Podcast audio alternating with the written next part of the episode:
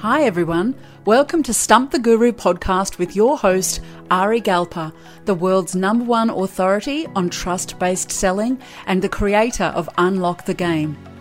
This monthly podcast will bring you guests from virtually every industry, unrehearsed, to try and stump Ari with their most difficult sales challenges. This podcast is for business owners, financial advisors, entrepreneurs, and sales executives. The guests in this show have only one goal in mind to stump Ari. And Ari has one goal in mind to overturn the notion of selling as we know it today by building trust between buyers and sellers. Hello, everybody, and welcome to Stump the Sh- Guru, Stump the Guru Show. My name is Ari Galper, and I hope you're doing well. If you're new to the show, welcome. As you probably know, we I specialize in trust-based selling for the last couple of decades, been focusing in this special space.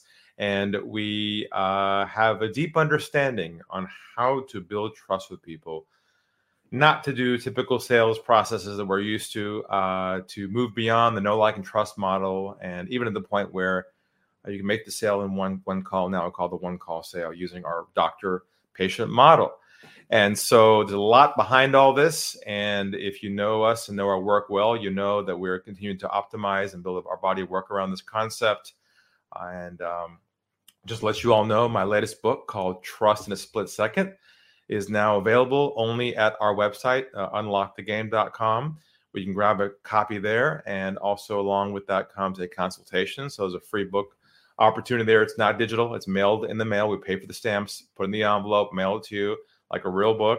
And uh, you have a chance to have a, a, consultation with us to help diagnose what your issues are and see if you want help with that or not. Um, but that book will really rock your world. It goes deep into the idea of not chasing people, uh, how to build trust with folks in a short amount of time, how to stop fact finding and instead ask trust building questions, which most people do by accident or from old conditioning, how to stop doing discovery meetings uh, instead build do trust meetings. Uh, and so it flips the whole model on its head.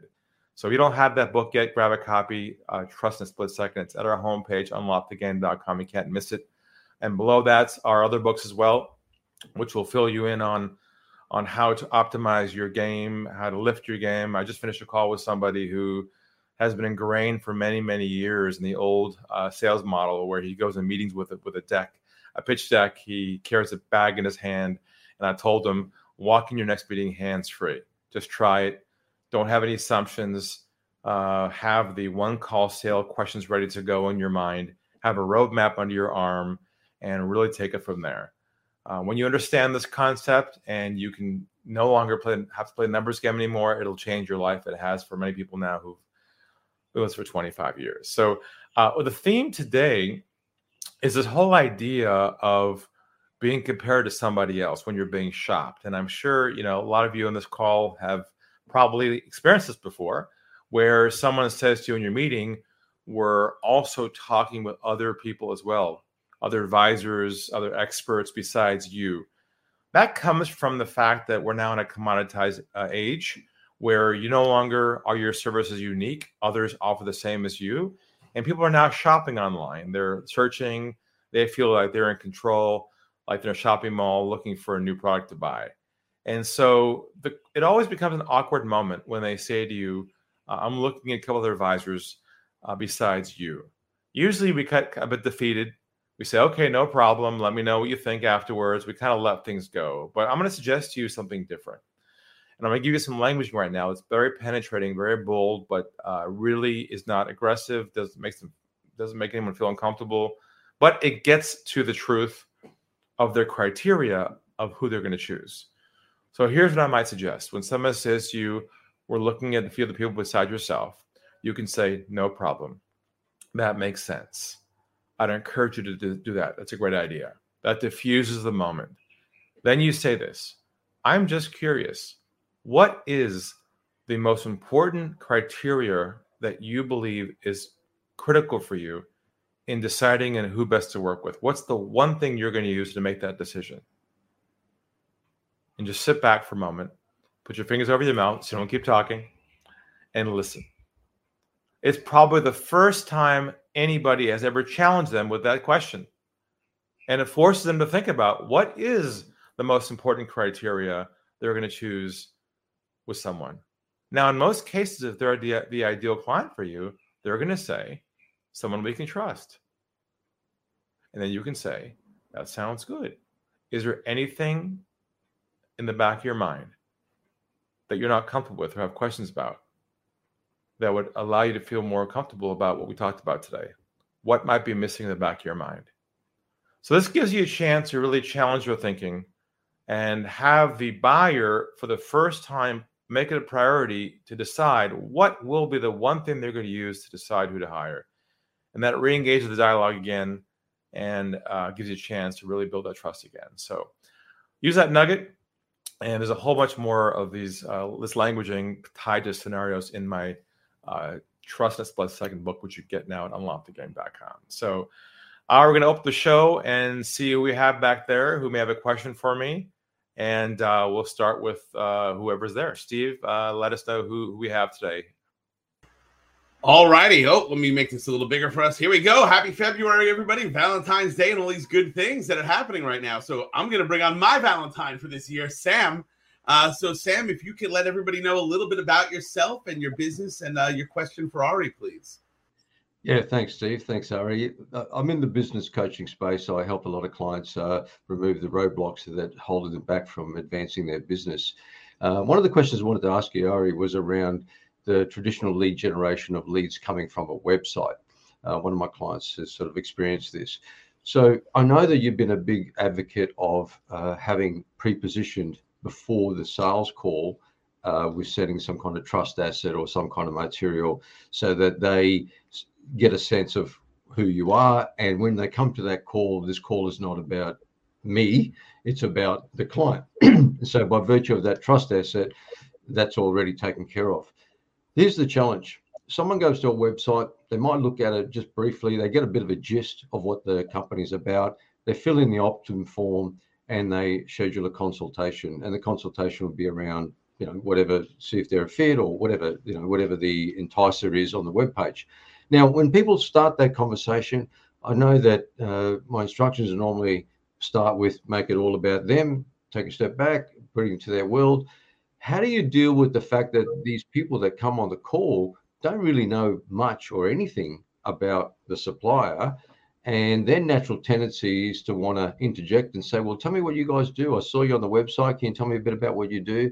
Now, I know that as soon as I would fall into that trap, or my client would fall into that trap, then all of a sudden they're, you know, they're on the back foot.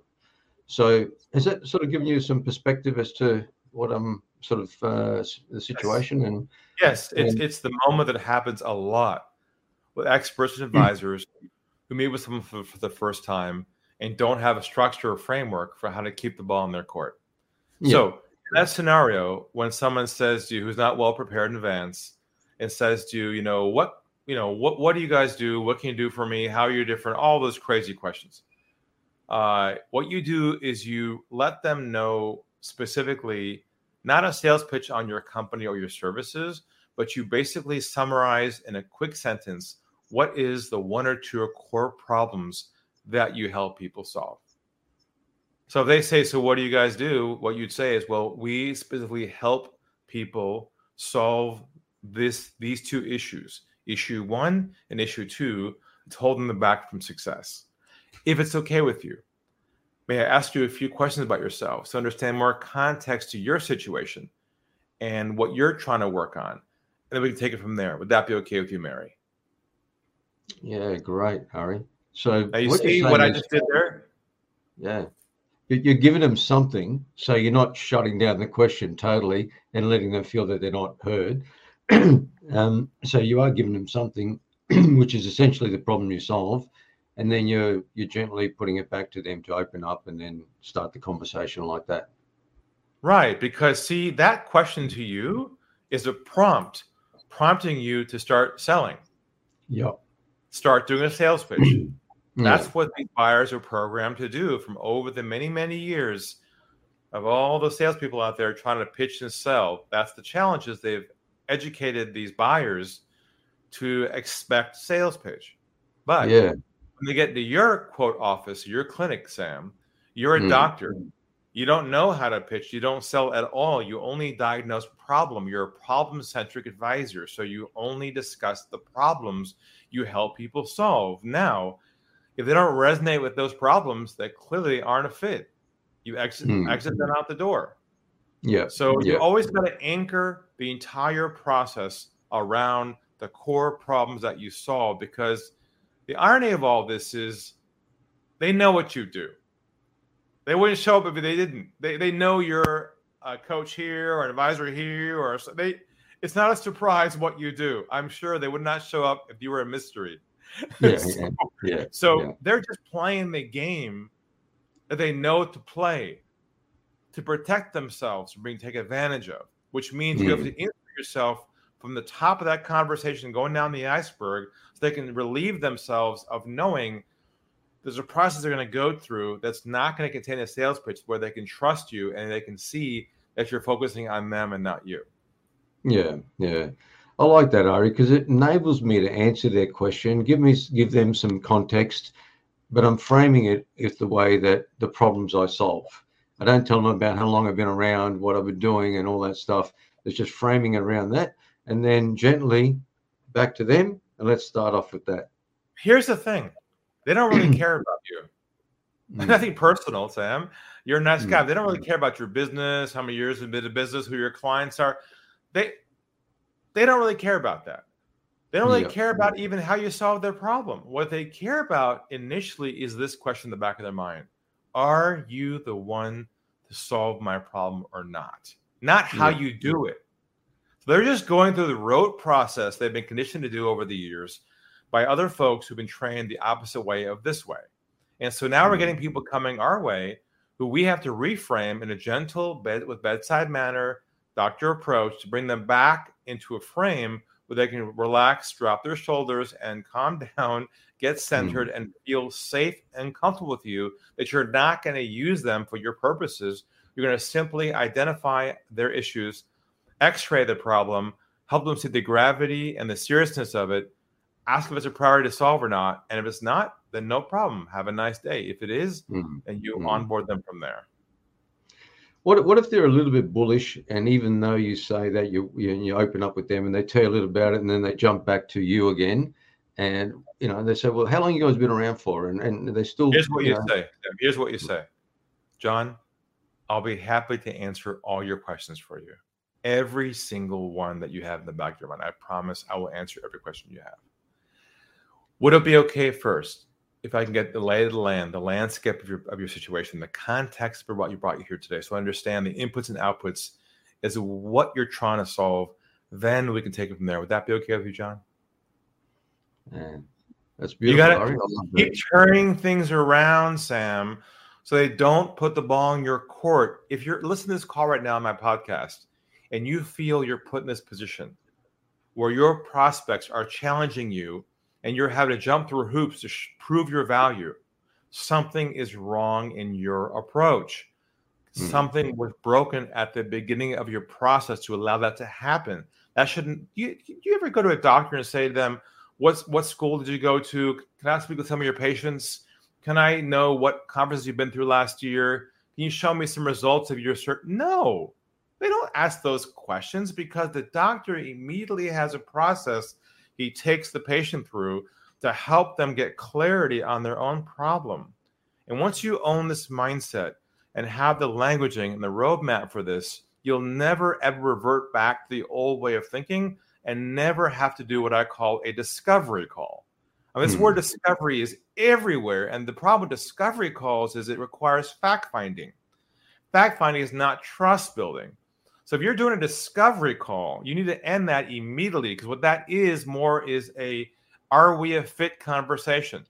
Do I like you? Do you like me? This process is not about a fit. This process is are they willing to solve their own problem and do they feel comfortable having you do it? Once you realize that concept, it tightens up the whole process. So your sales cycle is shortened to less Hmm. time and less follow up. Yeah, yeah. You know what I like about what you said before, Ari? I like the fact that you actually said, and I'm, and I'll have to go back and listen to this on the show. you actually said, I'm happy to answer all your questions for you, right? No problem at all. You, you sort of put me at ease by saying, look, we'll take care of all that at the right time. at the moment, we don't really know if we've got anything to talk about, you know. See what the real message there, Sam, is is this underlying the surface. It's this. Mm. This call is not about me, my friend. Mm. I'm irrelevant here. Yeah. This call is about you. And I have no idea if I can help you, but I have to go take you through a diagnosis process here, an x ray, to really see if you have a problem that I think I can solve for you. And I won't not assume that unless I really understand you first. Yeah. That's the flip. Hmm. That's gold, Ari. That's gold. Can, can I ask one other thing on that same same That's same fine. Sure.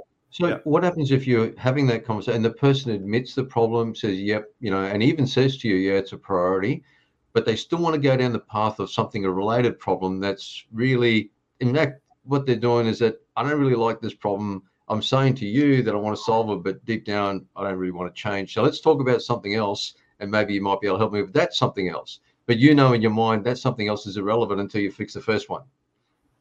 Well, I give them a chance first to say their truth and hear them out. That way, you've got problem A expressed and problem B expressed. So they feel heard by you. Mm. Once they feel heard by you, then you can let them know what you believe the right sequence is to do in terms of which problem to solve first. I get this all the time. I get people who say to me, Ari, we need help with getting more ideal clients to our calendar. We need more inbound leads to our business. Mm. And what I discover is that they already have leads coming into the business. They're just not converting many of them. They're losing them in the conversion process. And I say to them, look, before we can pro- solve problem A, we have to solve problem B. We got to solve the conversion problem first. Otherwise, it makes no sense to pour more money and volume into your lead funnel if you got a hole at the bottom of your bucket. so I know it's more, it's sexier and more exciting to get more leads, but I will not ethically teach you how to do that with more leads until you first fix your conversion problem because otherwise your hole in the bucket gets bigger and does not solve your problem. Yeah. Yeah. That's not what they wanted to hear. I promise you. Nobody wants to hear that. But when they hear it that way, they always say, that makes sense. Yeah. Yeah. Perfect. And I guess if they resist that, then they're not really a fit for you anyway. If they're not going to do what the doctor says, Yeah. there are other patients in the waiting room waiting to see the doctor. Yeah. Okay. Yeah. Yeah. That's so true. I love the way you said. I think it was on one of the other sessions or somewhere. You said if there is, if the if the patient's resisting, then something's not right. They're not a fit, Correct. or you didn't do the process right. So Yeah. that's been great. not- look, let me tell you, let me say one last thing. Yeah. This whole idea of fit or not fit has been sold and been around for a long time. And a lot of professional advisors and experts in the world still think their initial meetings is about a fit. The doctor doesn't say to you, let's see if we're a fit today. Okay. You got to throw out the fit concept. It's over. It is dead because the fit forces you, the model, to get to know them better and them get to know you better, which is not the goal. The goal is to get to know their problems, not to get to know them, and for them not to get to know you premature to the diagnostic process. So if you're being taught right now, or you grew up in the model of fit, no fit on the discovery concept,